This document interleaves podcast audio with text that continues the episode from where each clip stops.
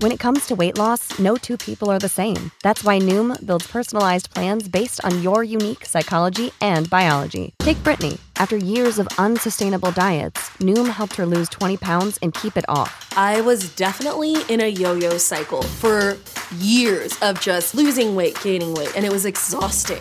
And Stephanie. She's a former D1 athlete who knew she couldn't outtrain her diet, and she lost 38 pounds. My relationship to food before Noom was never consistent. And Evan, he can't stand salads, but he still lost 50 pounds with Noom. I never really was a salad guy. That's just not who I am. Even through the pickiness, Noom taught me that building better habits builds a healthier lifestyle. I'm not doing this to get to a number, I'm doing this to feel better. Get your personalized plan today at Noom.com. Real Noom users compensated to provide their story. In four weeks, the typical Noom user can expect to lose one to two pounds per week. Individual results may vary. When you need mealtime inspiration, it's worth shopping Kroger, where you'll find over 30,000 mouthwatering choices that excite your inner foodie. And no matter what tasty choice you make, you'll enjoy our everyday low prices, plus extra ways to save, like digital coupons worth over $600 each week. You can also save up to $1 off per gallon at the pump with fuel points. More savings and more inspiring flavors make shopping Kroger worth it every time. Kroger, fresh for everyone. Fuel restrictions apply.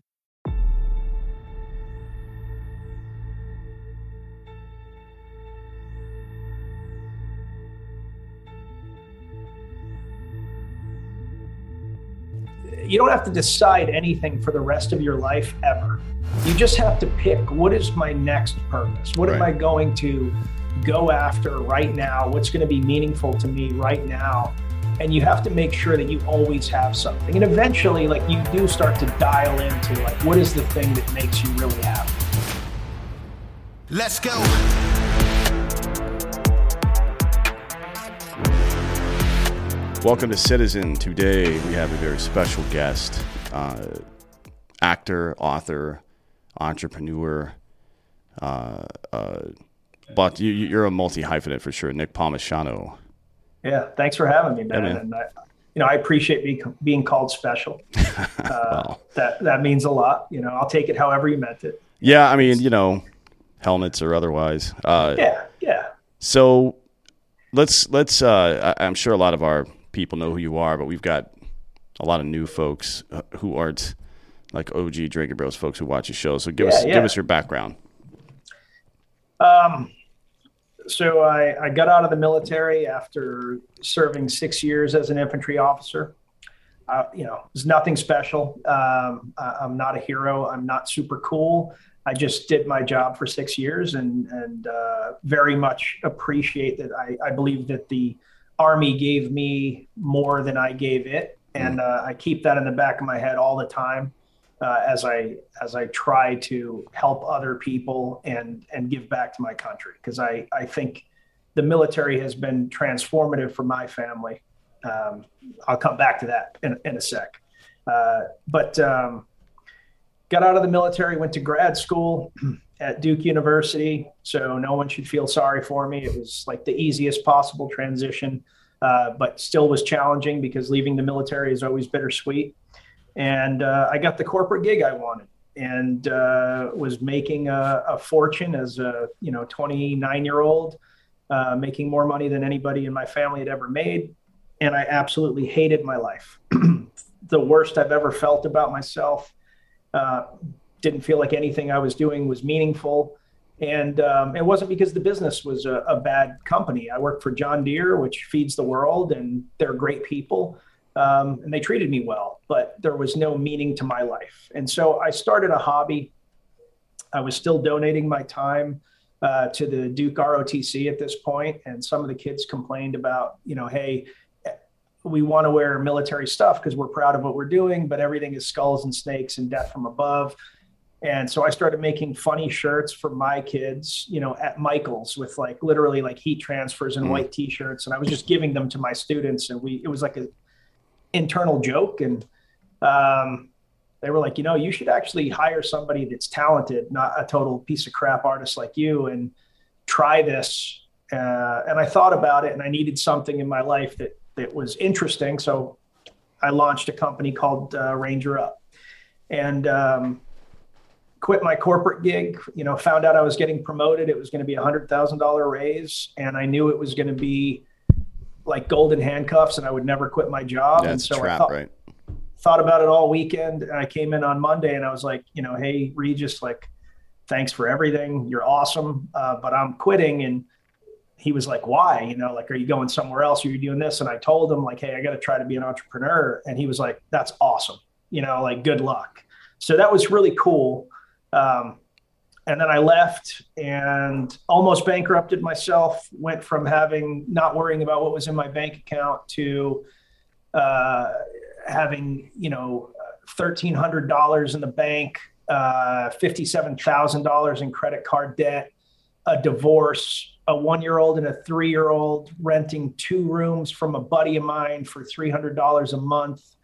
Saddest, like most depressing, you know, kind of loser moment of my life, objectively, but subjectively, I was like fired up and like not worried. Like I'm going to make this work and you know, my kids were happy even though we were living like in a buddy's house. And it was just this really weird, like, you know, this is what life is and what it should be moment.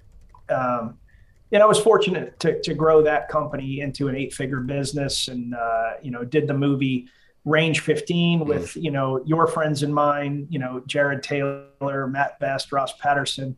Um, and that got me fired up about, you know, really doing content. Like I had done, you know, stupid YouTube videos for years, but you know, kind of going through that process got me really excited about that. Uh, a couple years later, exited Ranger Up as the controlling share. Tim Kennedy and I sold it to a venture group. Uh, we still have shares, but we don't we don't have any part in any of it anymore.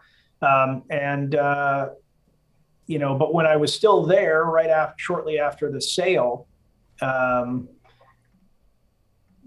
you know, about a year into doing that, uh, COVID was was about to kick off, and we didn't really know what the impact was going to be yet. But that venture fund was like, "Hey, we're reducing people in all of our businesses. I need you to fire a couple people."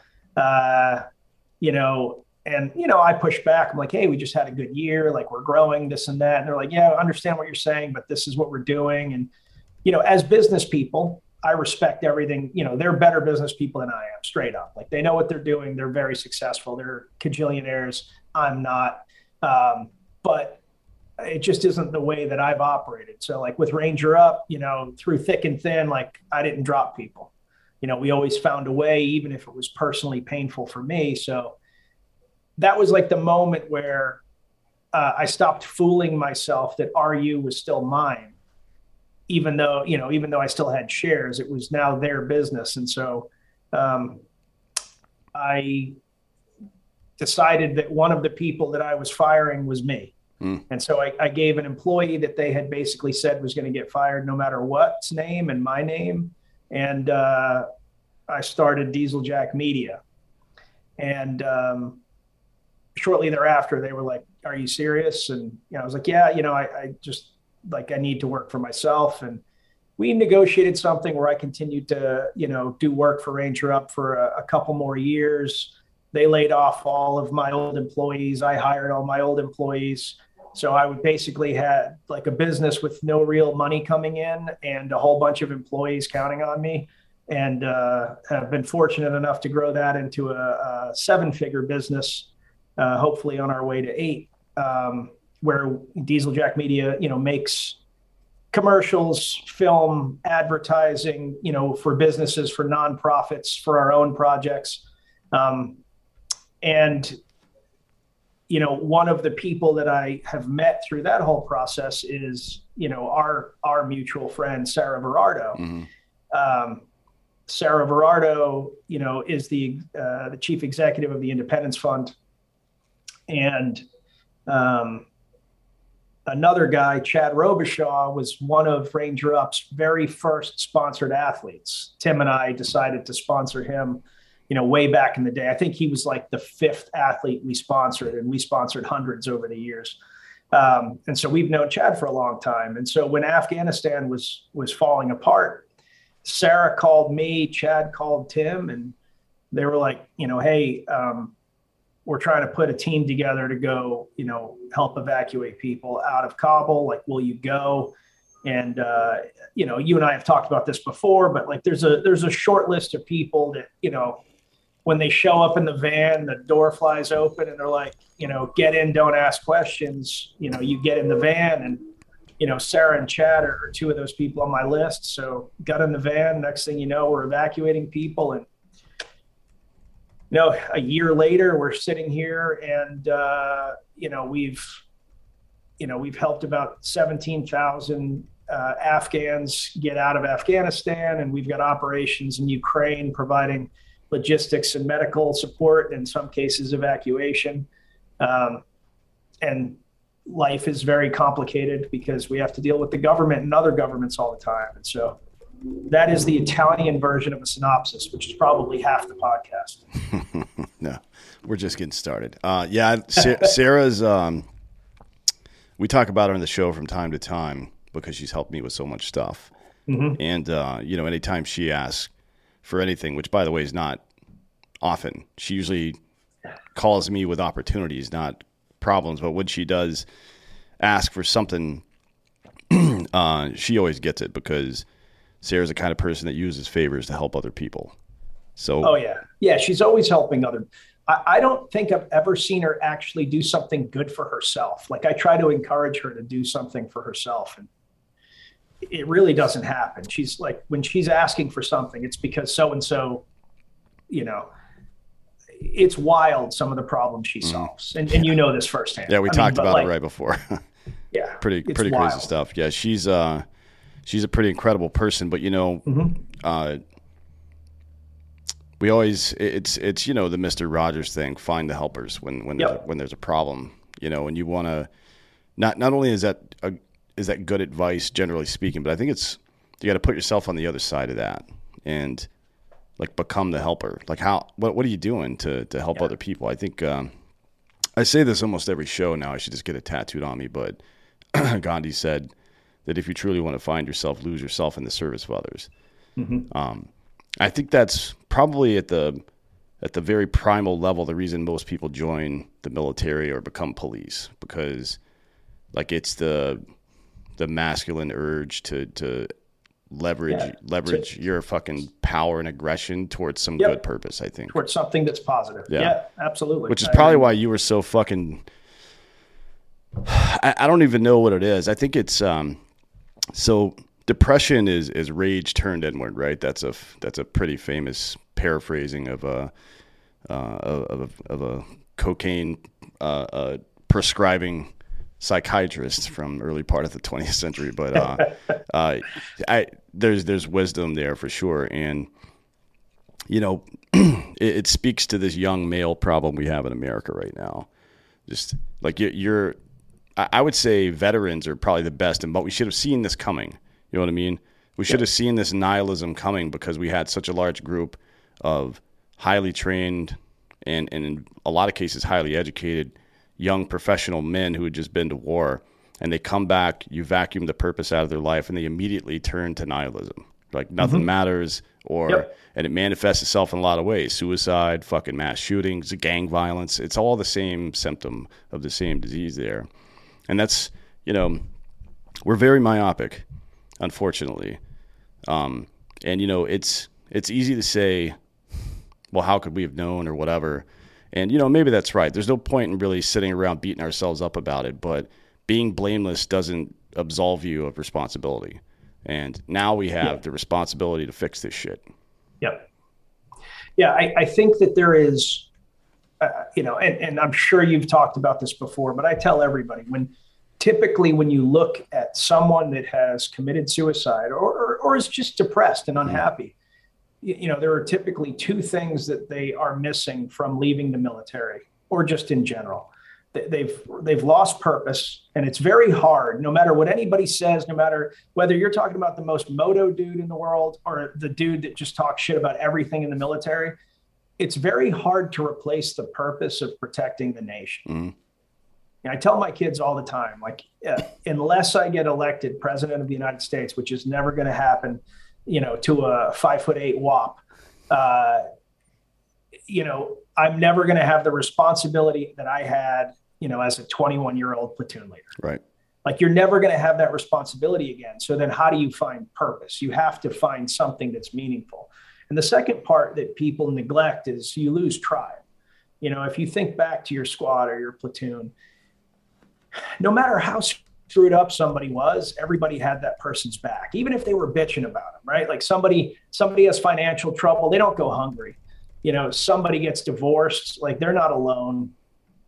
You know, your car breaks down, someone gives you a ride. There's this group of people around you that is invested in your success and that you believe actually cares about you. You leave the military and you go off and, and you know, you go on your own, especially these dudes that really dig into like being a permanent veteran, they're isolated. Mm-hmm.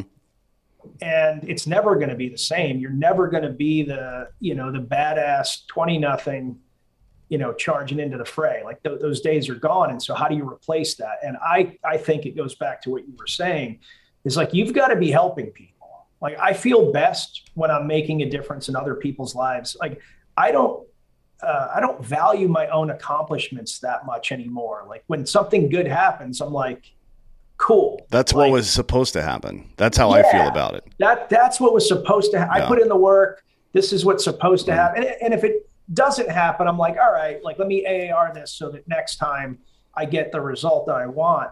But when I'm t- teaching somebody else, you know, to be an entrepreneur, or I'm teaching somebody else to solve problems, you know, their financial problems, their life problems, whatever, and they go out and do good things, like that is what gives me purpose now. And and frankly, like I started Diesel Jack because I sat down with my wife when I was at this crossroads in my life, and she was like, "Hey, you're good at two things." You know, I, I was hoping for a third, but she didn't offer that third up. But she's like, "You're good at two things. You're good at storytelling, and you're good at helping people." And like that is what you should, you know, build your life around because I think that's what's going to make you happiest. And that's absolutely been the case. Well, yeah, I mean, it makes we we can sit around and think about it a lot, but I don't think it requires that much thought. Frankly, it's it, it's this is this should be very obvious. Like all of human civilization has sprung forth from tribes of people, tribes of like-minded people who build systems and infrastructure mm-hmm. to leverage people's intrinsic genetic gifts. Like for masculinity, it's uh, uh, uh, to provide and protect. For feminine femininity, it's to nurture. That's what all of this has always been about. So you can remove a lot of things. You can take people's resources away. You can take their stuff. You can take, uh, in many cases, you can even take their freedom away. But the mm-hmm. human spirit will still, if it has purpose, persist. You know what I mean? When we see it yeah. here in America, uh, uh, but if you take their purpose away, now you've struck a fatal blow, in my opinion, right? But the good news is we are the author of our own calamity here, right? Like you, nobody can take your purpose away. Only you exactly. can do that. Exactly. You know what I mean? Which means if it's yep. gone, you have all the power to recreate that anytime you so wish. Mm-hmm. Yeah, and I think that's that is truly the most critical thing people should be thinking about when they're leaving the military what is my new purpose? And it doesn't have to be this, you don't have to decide anything for the rest of your life ever. You just have to pick what is my next purpose? What right. am I going to go after right now? What's going to be meaningful to me right now? And you have to make sure that you always have something. And eventually, like you do start to dial into like, what is the thing that makes you really happy? And I'm at a point now where, I mean, obviously we all do work that we don't like because there's no job on planet Earth where there isn't some part of it that is a grind, you know, like hard work is always present. But I truly don't do anything I don't like anymore. Mm-hmm. Like if, if I don't like a client, like I fire the client, you know, not that that happens a lot because I go through a very extensive discussion process with people before I start working with them. But you know, if somebody asks me to do something that I don't believe in and it involves a lot of money, I don't do it because I, I don't care. Like my number one priority is, you know, obviously like anybody else, take care of your family. But but after that, it's when I go to sleep at night, do I feel good about who I am and what I did? If the answer is ever no, then I have failed. Yeah, yeah. I mean, it's that's why I like to organize my life by principles, not by any particular event or job or Yep. political ideology or even Yeah. money, any of that shit. Yeah. Like it's You you can't. that stuff is can't. all like that's all of that stuff is is a byproduct of the principled life that you live. If you live Mm-hmm. a, a, a an amoral life, then you're going to have amoral results. You know what I mean? It's just the way it Yeah. is. Yeah, that's actually one of the things that I've always liked about you know watching your segments is, you know, I disagree with you sometimes, um, but I do appreciate like you always have a reason, a laid out structure for why you think something, and you're also even when you're when it's something that you truly believe, you do consider like other opinions. I try to be the same way.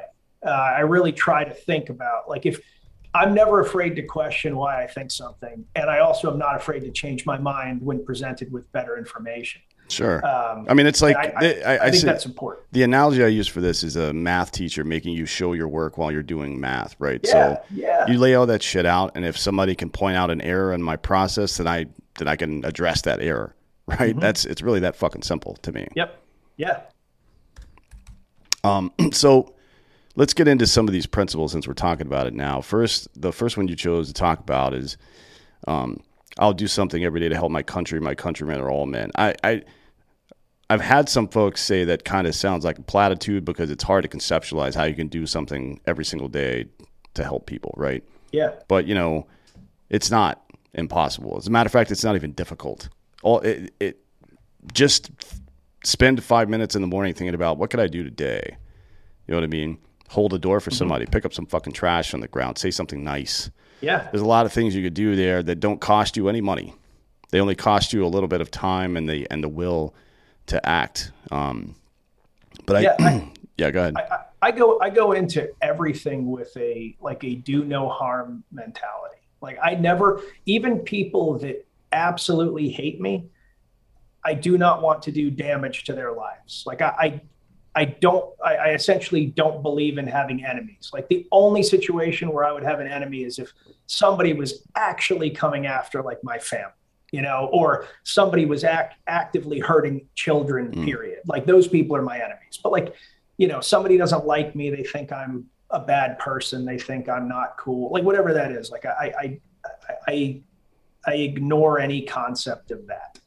And then I think about, you know, what is it that I am good at that I know that I have earned that maybe takes people time. And I, I like I look at my community first, like my whether it's my employees or my friends or my neighbors or you know I do a lot of coaching, so maybe it's you know kids I coach on the wrestling team or or people I do jujitsu with or whatever. Like what is it that I know that will help their lives, and how do I how do I add value to those people? Like that's my everyday. Like what can I do to help the people that are actually in my life? And then on a broader scale, when we're talking about, you know, so you know, social media, putting out messaging, that kind of stuff, I try to be really honest about my experiences instead of cultivating something cool. Like I am, you know, I don't even know if you can call me an influencer at this point because I, I'm old and decidedly uncool. But I, I try very hard not to tell people like, oh, I'm, I did this and it was great, but rather like, hey, I fucked this up so badly and I embarrassed myself and I didn't, and I lost money here and I made this huge mistake and life was really bad and I was depressed and it was hard but I didn't quit, you know, and I got to X, Y, and Z. But like there was this journey that doesn't show up on Instagram. Uh, I think it's super important when you have an audience, knowing the like the mental, the mental health of society today is not what it was when we were kids. Mm. People are, are less resilient for a number of reasons. I, I think that there are so many people that watch Instagram Facebook, YouTube personalities, and they think, why isn't my life as good as his or hers? And the truth is, like, we all deal with the same challenges. Mm. We all are worried, you know, finances, relationships, you know, so and so doesn't like me. So and so is saying bad things about me. So and so posted this thing about, like, we're, we're all dealing with that. Like, the, the only thing that might be different is the scale of it Um, so I try to be super honest. And then, you know, on the, you know, on the true macro sense with Save Our Allies or Warrior Rising or, you know, some of the other charities that I'm involved with, Student Veterans of America, I just think like, what is it that I can do right now that will make a significant difference for a, you know, a large group of people, mm. you know, and I try to do that thing. This episode of Citizen is brought to you by BlackRifleCoffee.com. Get 20% off your first order with the code CITIZEN. Join the Black Rifle Coffee Club if you want to get the max out of this deal. Join the club. Get fresh roasted freedom delivered straight to your door. Black Rifle Coffee is a veteran operated company that uh, supports America's military, law enforcement, and first responders. Uh, you're going to get the best coffee, premium coffee, delivered every month with the Coffee Club. It is definitely their best deal. Choose your favorite roast, light, dark, medium. Uh, choose the grind, whether you want ground coffee or you want to grind it yourself, get whole bean, or if you have a Keurig, get coffee rounds. And then you choose your delivery schedule seven days, uh, every 14 days, every 21, every 30, so on and so forth. Members, in addition uh, to the great deals on the coffee and the delivery schedule, get free shipping.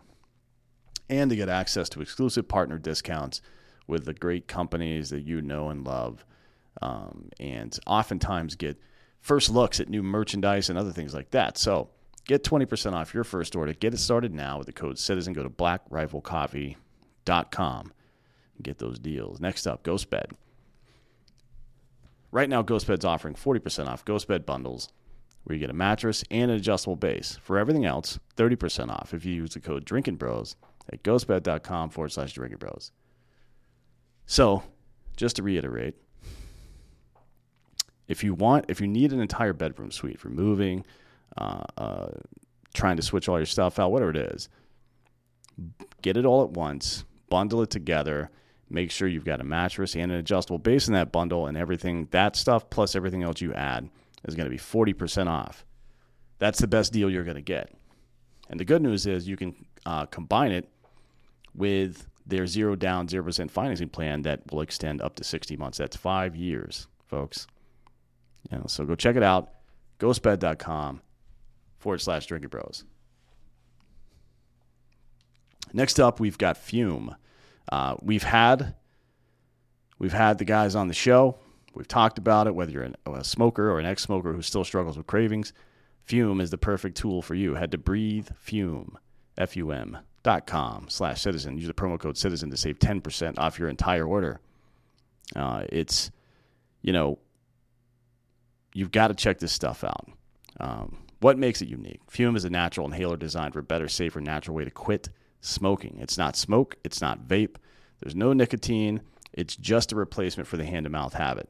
Um, they use inhalers, wooden inhalers that are handcrafted, and uh, uh, cores that are infused with plant oil studied to curb cravings. They have like peppermint and a variety of other flavors, uh, but it's natural oils, plant oils that um, will help with the hand to mouth habit. So you're still doing that stuff. They also have the oils that uh, are scientifically proven to help curb cravings in the first place. So if you're just trying to get away from nicotine altogether, this is the best option you're going to have. Head to Breathe Fume com. Use the promo code CITIZEN to save 10% off your entire order.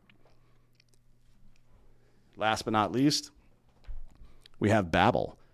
It's one of our favorites. Uh, right now, get up to 55% off your subscription when you go to babbel.com slash citizen.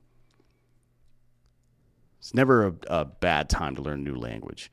You know, if you're feeling things like brain fog and stuff like that, there's a lot of things you can do with your diet and supplements – to help that out. But learning new things, uh, neuroplasticity is a big part of it. So if there, if you're like us, you know, and there's a foreign language you always wanted to learn, maybe you started in high school but it wasn't good enough. Uh, it's never too late to start with Babbel. It's a language learning app that sold more than 10 million subscriptions, and thanks to Babbel's addictively fun and easy bite-sized language lessons, you can finally cross that new language off your list and start talking to people. Uh, you only need about 10 minutes per lesson. So you can start having real life conversations in as little as uh, three weeks. You set the program up to tell you, uh, or you can remind yourself to do lessons. You can, like, I want to do half an hour a day, whatever. So you're going to do three lessons, whatever. Um, unlike other language learning apps that rely on AI and stuff, these lesson plans were created by actual language experts that teach actual human beings how to actually speak the language. Um, you can choose from 14 different languages, including Spanish, French, Italian, German. There's others. Um, they have speech recognition technology to help you improve your accent, help you improve your pronunciation so you don't sound like a knucklehead. Um, one of my favorite parts about it actually is all of the other ways they gamify things, right? So if you just feel like you're sitting in a classroom all the time, a lot of people have trouble with that. But Babbel, in addition to having lesson plans, you can also access podcasts, games, video stories, even live classes that you can interact with. So it also comes with a 20-day money-back guarantee, so you're not really risking anything here. So right now, get up to 55% off your subscription when you go to babbel.com slash citizen. That's B-A-B-B-E-L dot com slash citizen for up to 55% off your subscription. Babbel, language for life. Yeah. I mean, that's the, uh, I, I frankly, I think it's, um, I think it's difficult for people to watch other people struggle. I think it's extremely uncomfortable. But you know, there's there's multiple psychological factors at play there. It's first there's the bystander effect, right? I mean, the more people watching an unfortunate event happen, the more or the less likely anybody is to interdict. Yep. Um, and then there's the barrier to entry, for lack of a better phrase, I guess, where people just don't know what to do. They, yeah. they don't they don't know how to help. Um, so that's why I say, you know, imagine what would have helped you in your times of struggle, and then be that for other people. It's there, there's no other way to really do it. Like there's no you're not going to read a book that tells you how to handle every single situation. You know what I mean? Right. Just that's that's not how life works. But I mean, there's you can there's baseline stuff you could learn. You should familiarize yourself with like Maslow's hierarchy of needs and stuff like that to understand like root level human psychology and what people because mm-hmm. these are the things that people typically can't articulate. You know what I mean? They're they're it's like subconscious anxiety that that manifests itself in their daily lives. But yeah, you know, and I think I think to that end, like reading and exercise are incredibly important. And and I'm not even saying exercise like Tim Kennedy. I just like I know well, nobody exercises like Tim, so I know, I know. Don't I even know. bother with that. It's, visiting him is like great and also horribly unfun, you know. Uh, but you know, I know I know from experience that when life is going bad, alcohol is not good and running is good. Mm. You know, like you know, you're there are a lot of people that are like, oh, you know, oh, you're you know, your wife just dumped you or you just lost your job or whatever horrible thing just happened. Like, let's go slam a bunch of booze. Like that does not help. No, you, know? you should, you like, should, yeah, you should definitely work. You, you should work on yourself, m- mind and body when you're yeah, when, when, go for when things are going wrong. When things are going right, fucking is a good time to drink. Yeah, yeah, yeah. Drink drink when you're happy by Yeah. all means. But like when you're depressed, drinking won't help. You know, exercise, like get outside, see something good in the world, like super super important. But also like reading. Like reading provides other lifetimes of perspective. You mm-hmm. know, I, I, obviously I'm not the guy that said this. I'm blanking on who said it first, but you know, if if you just live your life and don't read, you're essentially living one lifetime and you know, and picking up advice from people here and there. But like every time you read a good book, like you're you're garnering like a lifetime of experience. And so like if you read all the time, you know, you're equipped with just a lot more information and wisdom than somebody that doesn't read and like with perspective you know you read enough books about people that are successful and you realize that almost every single one of them has some measure of the same story. Overcoming massive adversity challenges taking risk believing in themselves um, you, you know overcoming the negative opinions of others. Like these are all critical things. So you know you read 20 books from different people that have never met each other that lived centuries apart and it's like oh shit this is literally the same story it makes it a lot easier to weather that storm personally because you now are armed with 20 lifetimes of wisdom around doing something hard versus man am, am i the like it looks like you know holloway over there has it easy. Like look at that nice set he's got. And you know i'm sitting in my office with a black background and i didn't you know man, like, what am I doing wrong? Um, like it's easy to like fall into that if you don't read, if Yeah. you aren't surrounded by by other people. Well, it's no, it's uh, it's no coincidence, and it should be no surprise that most religious texts share the same fundamental ideologies, right? Oh yeah, of course. I mean, it's there. there the golden rule has existed since China, I think, in 5500 BC, maybe something like that, and it's Yeah. it's made its way into pretty much every philosophy that's ever existed. So yeah. should be no surprise, I wouldn't think. Um, but yeah, it's really we we I, I think people get lost in this trap where they think, all right, I'm going to get to this level and then I'm going to start using that to help people. Like that's not right. That's not the right answer. Yeah. Like it you, work. you that got way. that reversed, my man. And it's not like you help people just to get the benefit for it. This is simply an understanding of how society works, right? The more that you put into it, the more that you will get out of it. it it's it doesn't it, it that may sound transactional, but it's just reality, man. That's just how it works. Well, I think I think what it is is you become a known quantity, right? If you know, let's say you and I are just starting out, right, and we're in a group of, you know, we have a, a friend group of ten people. We're all friends. Every time I have something hard to do, you know, you're like, "Hey, do you need help?" Mm. And I'm like, "Yeah, man, thanks." And like, no one else asked for help. And then all of a sudden, I'm successful, right? I did some one of the dumb ideas I had suddenly works. And I, you know, and I now am sitting on a bunch of cash. And the other eight people are like, hey, can I get some cash? And then, you know, and I'm like, you know, you're like, where were you the, the 4,000 other times where I needed something? And then, you know, you're not even asking me for anything. You're like, you know, that's awesome, bro. Congratulations. And I, I need to bring on somebody, you know, as COO. Mm. Like, and I don't know anybody else that I trust. Like, who am I going to call? Like, I'm going to call the guy that's helped me like 4,000 times because you're a known quantity. I know that you're going to come through. People don't see that part. They really don't see that. No, part. and it's it's essentially, you know, in the marketing world, we call it marketing and branding, we call that reputation management, right? Yeah. It's like you can have this is something that you don't have to go to business school to learn this shit. It should be obvious. Uh, if you have a negative event in your company, like a, uh, your shipping is fucked up, or you send the wrong product, or whatever, people aren't happy with it.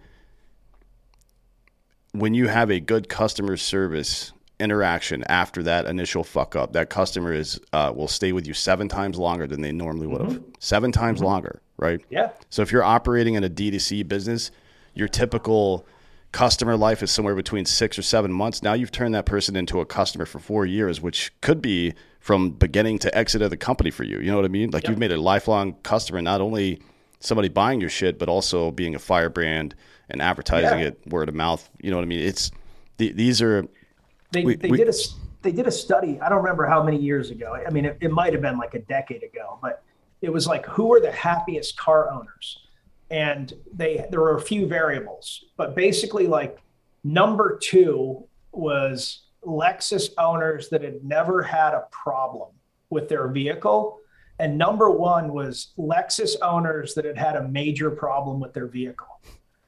Because when they had a problem, Lexus was like, I am so sorry. We are on our way with, you know, the the next level up Lexus. Hmm. We're going to give that to you. We're going to we're going to tow this vehicle. We're going to solve the problem. We're going to deliver either this vehicle or a brand new one to replace like, like just white glove treatment. And all of a sudden it's like, man, like buying a Lexus means something. And like I, I always keep that in the back of my head when I'm thinking about how we're treating customers. Yeah, I mean that's you know that that's part of the the hierarchy of needs. It's safety and security, right? So. We in the back of our mind, no matter how positive we are, we know that things are going to fall apart, right? Things are going to go wrong. Uh, very often, things are going to go wrong uh, more than they go right. But you know what you're saying about you know the guy who was there for you when times sucked or when it didn't work out. It's the same principle, right? So it's it's like I assume as a as a fucking rational human being that stuff's gonna get fucked up sometimes, uh, and the most valuable somebody can be to me is there for me when I need them. Yep. right? So that like that it doesn't matter what else you do in life. You don't have to be a fucking doctor or a rocket scientist. You don't have to be a cop or a soldier. You just need to be there for people who need you, right? In whatever 100 capacity that you're able. Yep. Um, Dependability is very rare. right. It's Yeah. just rare, you know? I mean, Um, dependability to to me, dependability is the action verb version of loyalty, right? So Yes. loyalty is a general concept. Dependability is that concept in action. and uh, you know and i think I, I think a lot of people expect loyalty but don't provide it and it's a two-way street right it's a two-way street you know like you uh, you have to be good you have to be good to people and again that that that's that's my outlook on life is i'm good to everybody even if they're bad to me now i i might remove them from my life like i might not seek them out or kind of distance myself from people that uh, that are not that are consistently not good to me but i do not want to put negative energy into the world Well, that's Like, the I- story of the Good Samaritan, right? It's not that a stranger. The the I really wish people would fucking study this. I've, I think I mentioned it a couple times in the show before, but the Samaritan wasn't a stranger. The Samaritan was the I guess political or cultural enemy of the Jew at the time, right? Of the Israelite, and the point was because uh, Jesus actually said it later on. Even criminals love their family, right? Love your enemy. Yep. That's kind of the point. Uh, by the way, I'm not religious at all. I don't care about any of this stuff, but the fucking the context and, and content matter.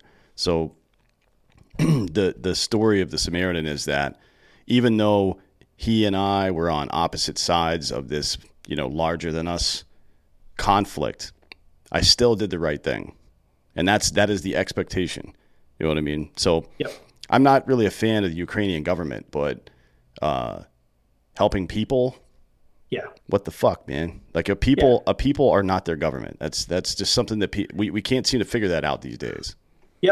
Yeah, it's that you know, Ukraine. Like I'm very proud of the work we're doing in mm-hmm. Ukraine. That is not to say that there isn't corruption in Ukraine, but there's also corruption in the American government. There's corruption in the French government. There's corruption in the German government. Mm-hmm. You know, I mean, like government by definition almost has corruption in it. There's, you know, whether it's as simple as political favors mm-hmm. or it's something far more sketch like literally passing bills that benefit you or your friends you know?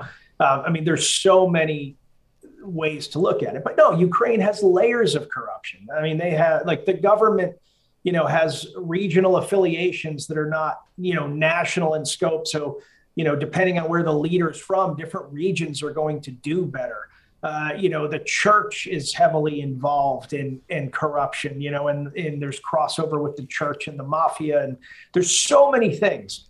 All that being said the ukrainians are not the ones going over borders and killing women and children. You know they're not you know the ones trying to starve a country out over the winter. They are not the ones placing mines. They are not the ones employing chemical munitions. Um, you know they're not the bad guys. Like and that's one of the things that's that's that I have I have trouble with sometimes. Like I totally understand people that are like, "Hey, we should not, you know, we as a nation should not be in Ukraine." Like I appreciate, you know, kind of kind of an isolationist view on the world, especially after our government just basically had young men and women fighting for 20 years with no apparent end state in mind. Um, so I don't, I don't, I have no objection to people that think this is not a war we should be involved in.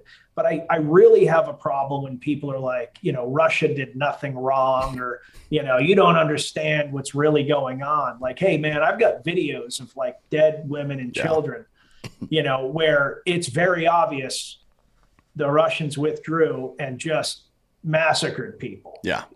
Like, For that's sure, yeah. not, there's they're- no point where that's okay. There's there's no I, I mean so I get into some of these debates because I say things very plainly as they are in my opinion, Yeah. right? Yeah, yeah. And uh, you know, stating a fact does not endorse the the event itself, right? Right. It's it's Yep. it's for some reason it's hard to get people to fucking separate themselves from those things. Like, oh, you're a Russian uh, Yeah, you're, you're a Russian apologist. apologist. Like, Yeah. no, man.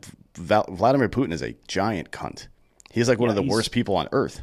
Yeah. Like we're not. And- that's that's not really up for debate, in my opinion. Yep. But you know, if did we, um, did we give him the ammunition he needed by continuing to encroach farther east? Yeah, absolutely, right. And it that doesn't make what he did right. It just makes what we did stupid. You know what I mean? Like we we fuck up a lot. Which American Oh, foreign yeah. American foreign policy is a fucking joke. We don't do anything right.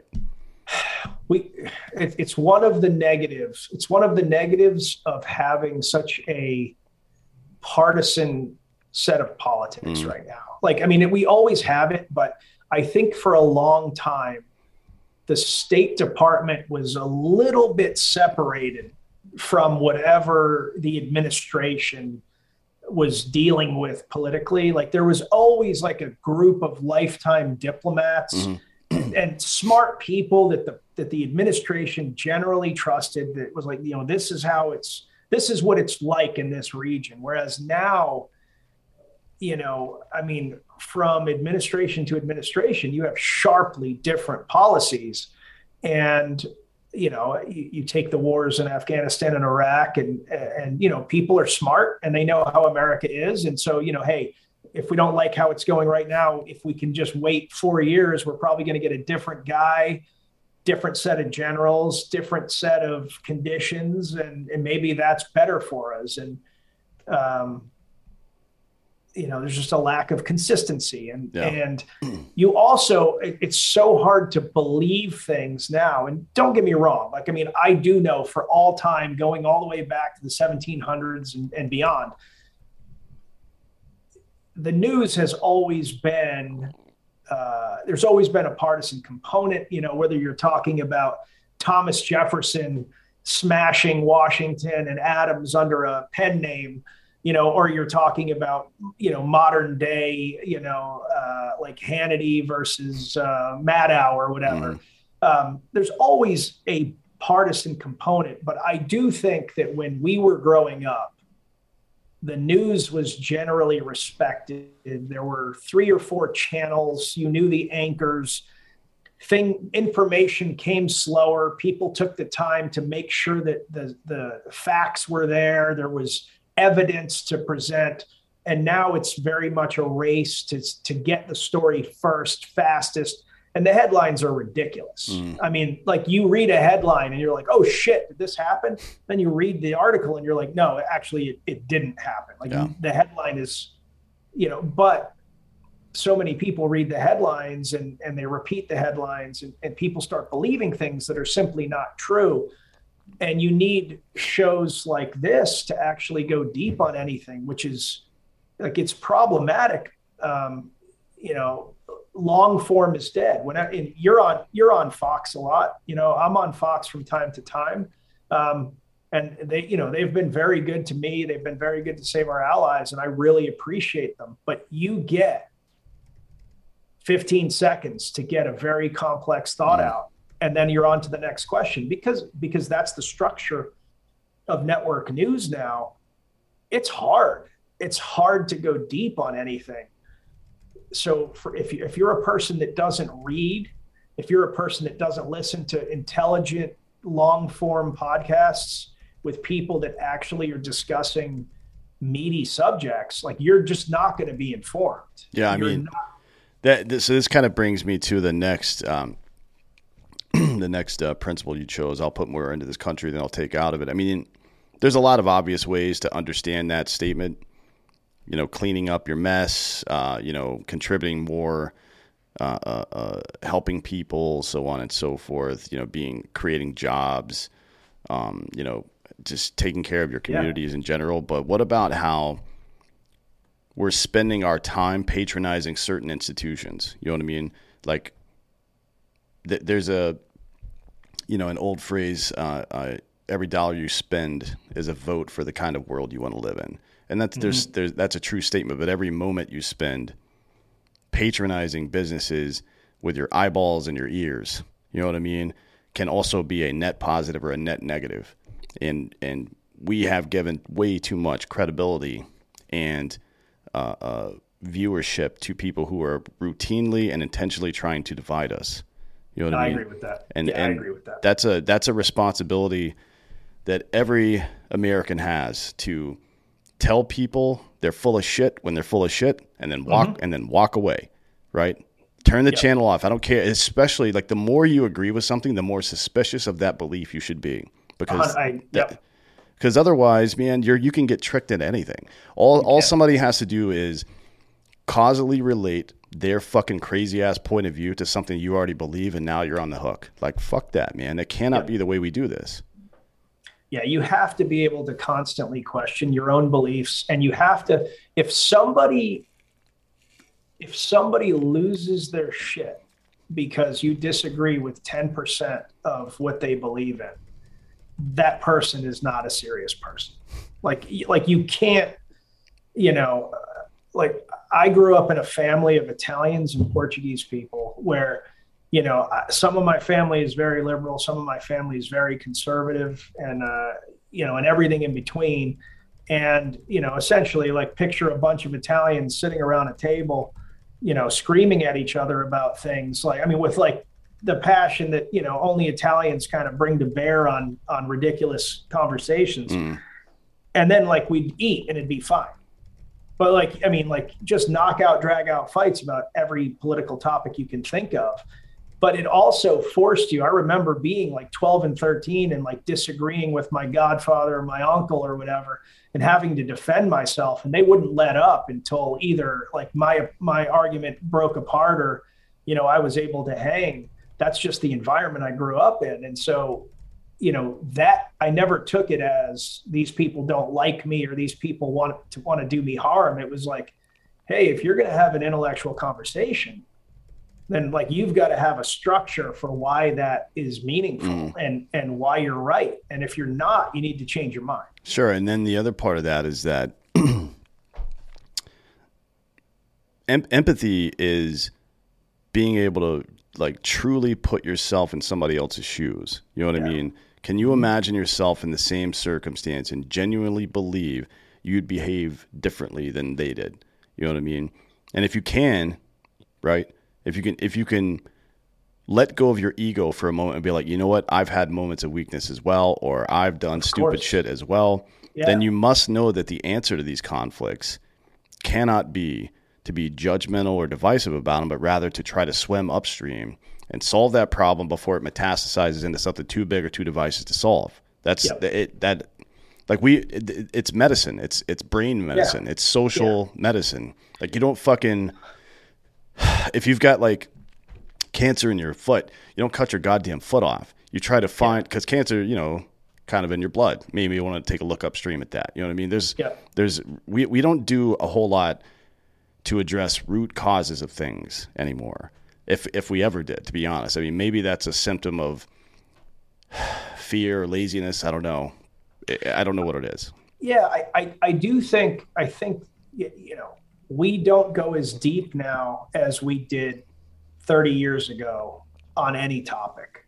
That that I think I mean we literally ended a war and started supporting another war within a few months and both the end the end of Afghanistan you know a month after Afghanistan was over it was pretty much no one talked about it until the one year anniversary.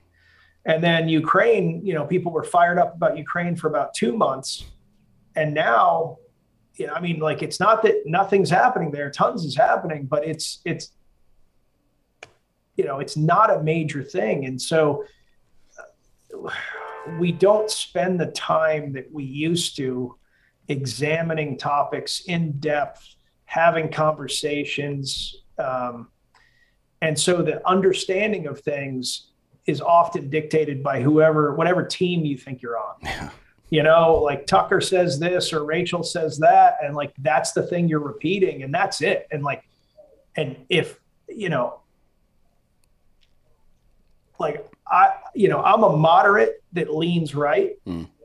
I disagreed with with you know some guys on a podcast last week about some things and their fans i mean every day like you know a hundred people telling me i'm a piece of crap because you know my flavor of conservatism is is slightly left of them. I mean, it's nuts. Like like you you cannot judge people's character based on a political opinion because like no matter what anybody thinks there are not better people on either side of the aisle like no. it just is it just isn't true well the, the purpose of that whole fucking process the right versus the left is to find equilibrium right like but, but there's so many problems here one the right is not the right and the left is not the left Yep. You know what I mean? It's uniparty yeah, yeah. bullshit.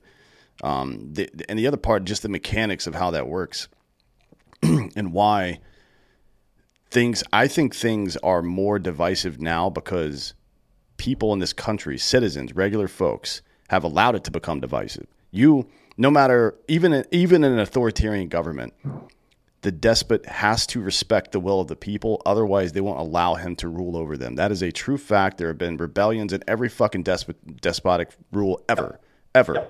And, and, and if, as long as you can keep them somewhat modulated, you know what I mean? Even if it's with lies or uh, force has a diminishing return because people get pissed off. But whatever it is, you still have to respect the will of the people. And I, I think that's, it's so it's so interesting to me how little power people feel over their over their own lives. It's it's mm-hmm. bizarre because it's it couldn't be farther from the truth. That that's that's completely antithetical to how all this works. Yeah, and, I mean we we yeah. could if we as a country just decided it was time. We could clean house. Oh yeah. I mean we could literally clean house. Like mm-hmm. hey, every primary is getting like we're just not voting for anybody that is is currently serving. Mm-hmm.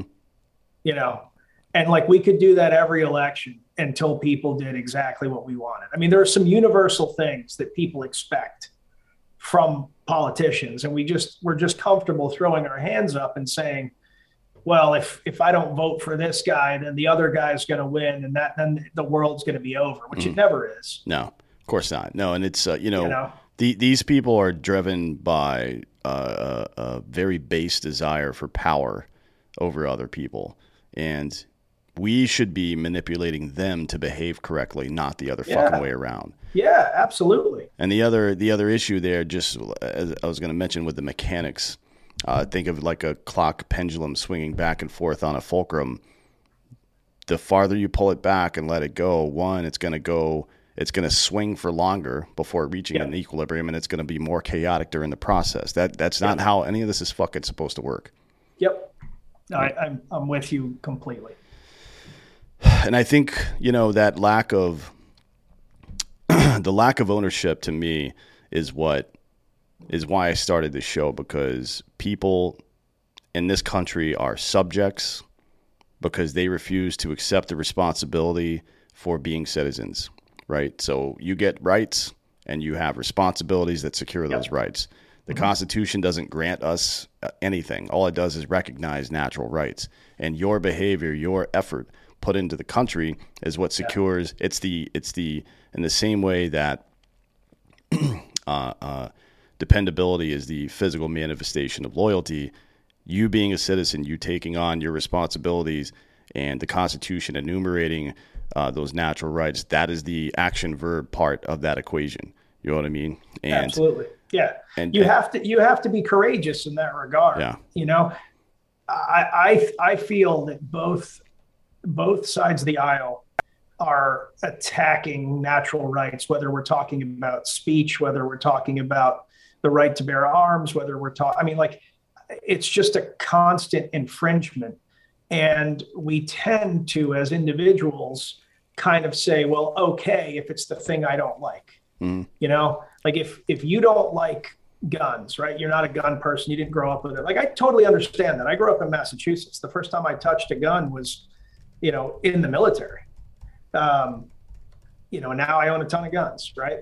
Um, but like you have to you have to have some sense of like what these things mean you know what why do we have the right to bear arms mm. why do we have the right to free speech like if you're talking about burning books if you're talking about you know should hate speech be legal Uh, should uh, we be able to see this? Should we have a department of disinformation that regulates social media? Like these are fucking problems. Mm.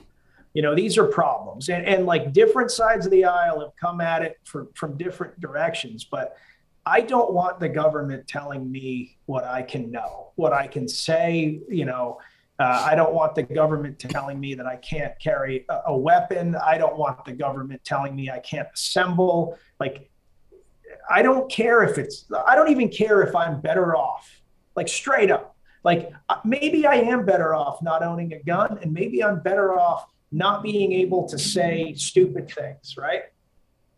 I still need to be able to do that because even if this government right now, even if this administration is is well-meaning, good people, and in the short term this will be good for America, we all have seen like if you read again, this comes back to like, do you read? If you read long term, these minor infringements add up, and at some point, you know, we truly are, you know, as you said earlier, subjects and not citizens. And yeah. so, like you, citizenship comes with responsibility you know, and risk. It is more dangerous to be a citizen than it is to be a subject. But once you're a subject, you can't go back the other way. Yeah, I mean, it's uh, you know, liberty only exists if it exists for everyone and all the time. Otherwise, mm-hmm. it is just a, a, another form of authoritarianism with a larger end group, right? Yep. So you know, no, that's well said. That, yep. that that's why you have to like pay you have to be way more skeptical of shit that you believe than you are of other people's beliefs, frankly. Mm-hmm. And the gun thing you mentioned is a good it's a good example of that because there's a lot of people, probably some of the people who've been talking shit to you who would just yell shall not infringe over and over about guns. Over and over again. Yeah. Which is you know what? You know, I I don't disagree with that in principle, but let's have the conversation and show your work. Let's say we do have, for example, uh, for whatever wherever it comes from, we have some way to predict that a certain type of person, uh, white kid in fucking Texas, for example, is is has a higher proclivity for gun violence than anybody else. Should we allow that? You can call that part a fact for the sake of the argument. Okay, cool, that's a fact. Should we allow the government to have control over that situation? The answer is obviously no. And here are all the reasons why right? All the infringements from the past. That's the kind of conversation that gets more moderate people who didn't grow up with guns a, a logical base to make a better decision about that fucking fact instead of just yelling at them. It doesn't make any sense to do that. You're losing your argument because you want to sound tough and you don't want to have to face yes. some of the purity tests that are out yeah. there because oh, and, you're not conservative enough. Like fuck you, dude. Yeah, and and it also is not entirely accurate, right? So like when you look at what the Second Amendment was, you know, a, a well regulated, you know, for the time of the day meant well trained, mm-hmm. right? So a well trained militia. So, you know, um, the Supreme Court has ruled that, you know, essentially the citizenry is the militia, mm-hmm. which great. Yep. Um, but well, that's you know, your right, but you're over here is your responsibility, right? Over that's exactly what it is. How many so times have you fired is, that weapon this year, for example? Yeah. When I went for my concealed and carry uh, license in North Carolina, you know, a cajillion years ago, you know, like I was worried that I had not been shooting pistol enough. It's mm. like, man, I've only been going, you know, a couple times a month. And, you know, like I hope that I'm, I got there, I was the best shot. And I'm a, I'm a, I'm a good shot, but I'm not like, I'm not a crap. I'm not Tim Kennedy. I'm not like one of these, you know, like I can, I can hit the, you know, the, the hair off of a, flea's ass kind mm. of dudes. I was by far the best shot. People are like, "Oh, you know, what do you like? What do you do?" And I'm like, "Shoot the gun like, intermittently." Yeah. like, what the fuck? And, and, and I mean, that, pe- that that test missed paper. Yeah, that they test missed. is like it's an E type, right? Yeah. And you have to hit it what 35 out of 50 times. Yeah. Are I, you kidding me? That's 70 percent, dude. What yeah, the fuck? I, I, could have thrown a rock and hit it that many times, you know? and uh, you know, and I had like a shot, you know, my my shot group was like, you know, whatever. And, yeah. I mean, people were missing paper, and the papers. It's it's an E-type silhouette. It's like the size yeah. of an actual adult male uh, yeah, torso and head. That's yeah, what, yeah. You can one hand rapid fire it, and if you've shot enough, like you're not missing. And and people missed paper. And so, uh, so then I look, you know, and that has me going, should these people have this concealed and carry license? I, I sure as shit don't want them. If something goes down, I don't want them drawing, mm. you know, but it's not, it's not my call. But that's where I think it's reasonable to have conversations uh, on a state level, not a federal, on a state level, you know, what is acceptable? You know, Texas has decided, hey, we don't need any standard. Okay, like that's what Texas wants to do. You know, North Carolina has a minimum standard. You know, maybe Massachusetts has an extremely high standard. Um, like I don't know what the answer is, but I do know that there are a lot of people that are yelling things like shall not be infringed mm. that have not taken the responsibility of actually learning how to handle a firearm you know, and God forbid there's actually they're actually pressure tested. Sure. Where yeah. you know someone shooting at them and they're not looking that there's kids behind the person they're shooting and like there's so many things that you know when I think about what I would want somebody that is concealing carrying to have done or think about, but that standard is is you know certainly too high. Eh, I think it's totally reasonable to have the conversation of should there be a standard? What is that standard? What does well regulated, what well trained mean? Yeah. You, you, know, but if you bring that up, like I am, I'm sure I'll take shit just for bringing this up with you. If you bring that up, it's like, oh, you know, you you don't believe in the Second Amendment. I absolutely do. Like I think that anybody that that wants to own a weapon that isn't, you know, certifiably insane should be able to own a weapon. Sure. Yeah, know? but are you when when the rubber meets the road, when the intent for the Second Amendment happens upon you, are you going to be an asset or a liability? Exactly. And if you can't answer that question, then you shouldn't be carrying a fucking gun, in my opinion. I um, agree with you. So people, it, it's it's a problem of of I guess deformed institutions. People feel no sense of ownership in any of this stuff yeah. anymore, so they don't see these things as a responsibility. They see them as just their right, and that's not. There's no right that doesn't come with responsibility, right? Yes. So that's how it works, and yeah, it's the last one you chose. I'll, I'll I will not sacrifice liberty for security. Now, mm-hmm. th- this is where this gun conversation comes back to me. We know that no matter how bad things get, we cannot allow the, the state to have a monopoly on violence, right? That is the end of any republic. So, yep. you know, that's the guidestone. But you yeah. still have to have some kind of fucking reasonable conversation, if for no other purpose than to set the standard out in public for everybody. Everybody knows what time it is, and when somebody acts up, you fuck them up. You know what I mean? That's yep. just how it is. Yep. Not not literally like beat them up or anything, but like if somebody is if somebody's acting irresponsibly with a weapon, for example, say something about it. That's a pretty easy thing to do. Yep. But without that standard in place, then, you know, and that, that's the reason the framers said that. They could have said everybody can just own guns. Yeah. And back then, everybody would everybody would have said, "Okay, cool, man," because we already all own guns, so that's not even a big deal. They took the time to write it in such a way that implies a level of responsibility for the owner of the gun. Yes. So why not respect that just as much as you respect the gun ownership right in the first place? Yeah, I mean, I can answer that question. It requires work. yeah. I mean, that that's the answer to the question. It requires work. Sure. You know, I, I, it's the same. You know, to me, guys that that carry and don't train are the same thing as like guys who say like, you know, oh, if I if I ever had to get into a real fight, you know, I, I just see red and I would I would win.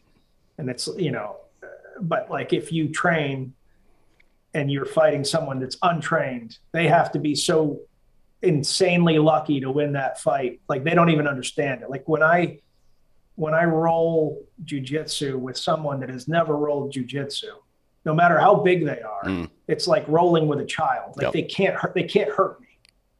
And I'm not even, you know, great. I'm good. Mm. You know, like people that are great do that to me. So like there's so many levels it's the same thing with shooting. It's the same thing with, with literally anything, right? Yeah. You know, so there is a responsibility. If you're not, if you're not quote, you know, a blue belt in shooting, maybe don't carry a gun. Yeah, yeah, yeah. I mean, it's You know, there's a reason that in the best military training in the world, in in United States Marine Corps and, and Army basic training, right? Particularly for infantry, you spend about three weeks walking around with a rifle before you ever get a magazine for that motherfucker, mm-hmm. right? Because it should feel like an extension of your body at that point. And yep. it, this is this is why I don't understand the lack of effort. It's not that much work to take the magazine out of your handgun that you want to carry every day and just walk like carry it around with you in your home every day. Every time you get home, just fucking sit there. Rack the fucking slide back and dry fire. Because by the way, dry firing you learn a lot more than you do actually shooting the weapon. Dry fire it at your fucking TV screen or some shit. Who cares? Yeah. Like or or get dummy rounds or something. There's so many yep. different ways that you could become comfortable with that weapon. By the way, if you live in an apartment complex, don't dry fire at the wall. Don't make mistakes. um, that's not a good idea. But you know, weapons familiarization uh, is not enough. Like you need to become an expert on that thing because, yep. and so you know, if you're one of those sh- throw your hands up in the air, shall not infringe, and walk out of the argument. Uh, if you're well trained, good for you. I mean, I guess you're entitled to your opinion. If you're not, and you get into a situation where somebody needs your help, and you've talked all that shit, and you're not able to help them, then you've done a disservice to your community, right? Like, and, and this that applies to everything else yeah. as as, as an adult in America, be ready to help people when they need it, no matter what it is. Like learn yeah. things, uh, uh, uh, physical capabilities, all the stuff. A disservice to your community and a disservice to the Constitution. Mm. You know, I mean, like every, you, you know, again, if if you want to look at that fight, because I do think that the Second Amendment is legitimately under, you know, I, I think there is a battle for for its existence. And oh, yeah. I think people are, are chipping away at it a, a little bit every day. But every time there's an idiot that does something stupid, that is, you know, a strike against it. And that mm. is fodder for people that passionately do not want the Second Amendment to exist. Whether you're whether you're talking about the dude that shoots himself in the leg, uh, you know, or the guy that accidentally, you know, shoots uh, his son, daughter, wife, etc., because you know he heard something in the middle of the night and freaked out. And I mean, there's so many things that happen where you're like, you know, that's so stupid. Mm-hmm. There's also, I mean, there are also people that are well trained, you know, and those stories are, you know, come out as well. But I mean, every carrying a gun untrained is dumb. Yeah, doing anything just, untrained is kind of dumb. Yeah, but you know, whatever. Um, uh, so, all right, let's get out of here. Let's uh, before we before we do, is there anything else you'd like to share with the audience? Anything you want to plug or anything? Uh, yeah, so you know, if you haven't had a chance to watch the documentary "Send mm. Me," um, it's on Amazon. It's it covers the uh, you know the the ten days that we spent in Kabul um, evacuating refugees, and also you know I know Tim's already been on to talk to you, mm. but that book in the back corner there, mm. uh, "Scars and Stripes." Three months at the uh, at the on the New York Times bestseller list, and so if you haven't had a chance to read it, uh, uh, I think, and I'm biased, a pretty great book. But other than that, man, I really appreciate you having me on. For sure, anytime. Yeah, uh, appreciate you coming out today. Uh, where can everybody find you on the interwebs? Uh, on uh, I'm Nick Palmisano on Instagram and Facebook, and on Twitter I am Ranger underscore up. Okay, good. All right. Well, thanks for coming on today. I appreciate it. Thank you all for listening. This has been Citizen. Save big money on your outdoor project now at Menards. We have everything you need to keep your outdoor power equipment running smooth so you can keep that lawn in tip top shape or enjoy some time on your boat. Right now, all FVP, lawn and garden, and marine batteries are on sale through May 5th. Check out our entire selection of FVP batteries today and view our weekly flyer on menards.com for more great deals. Save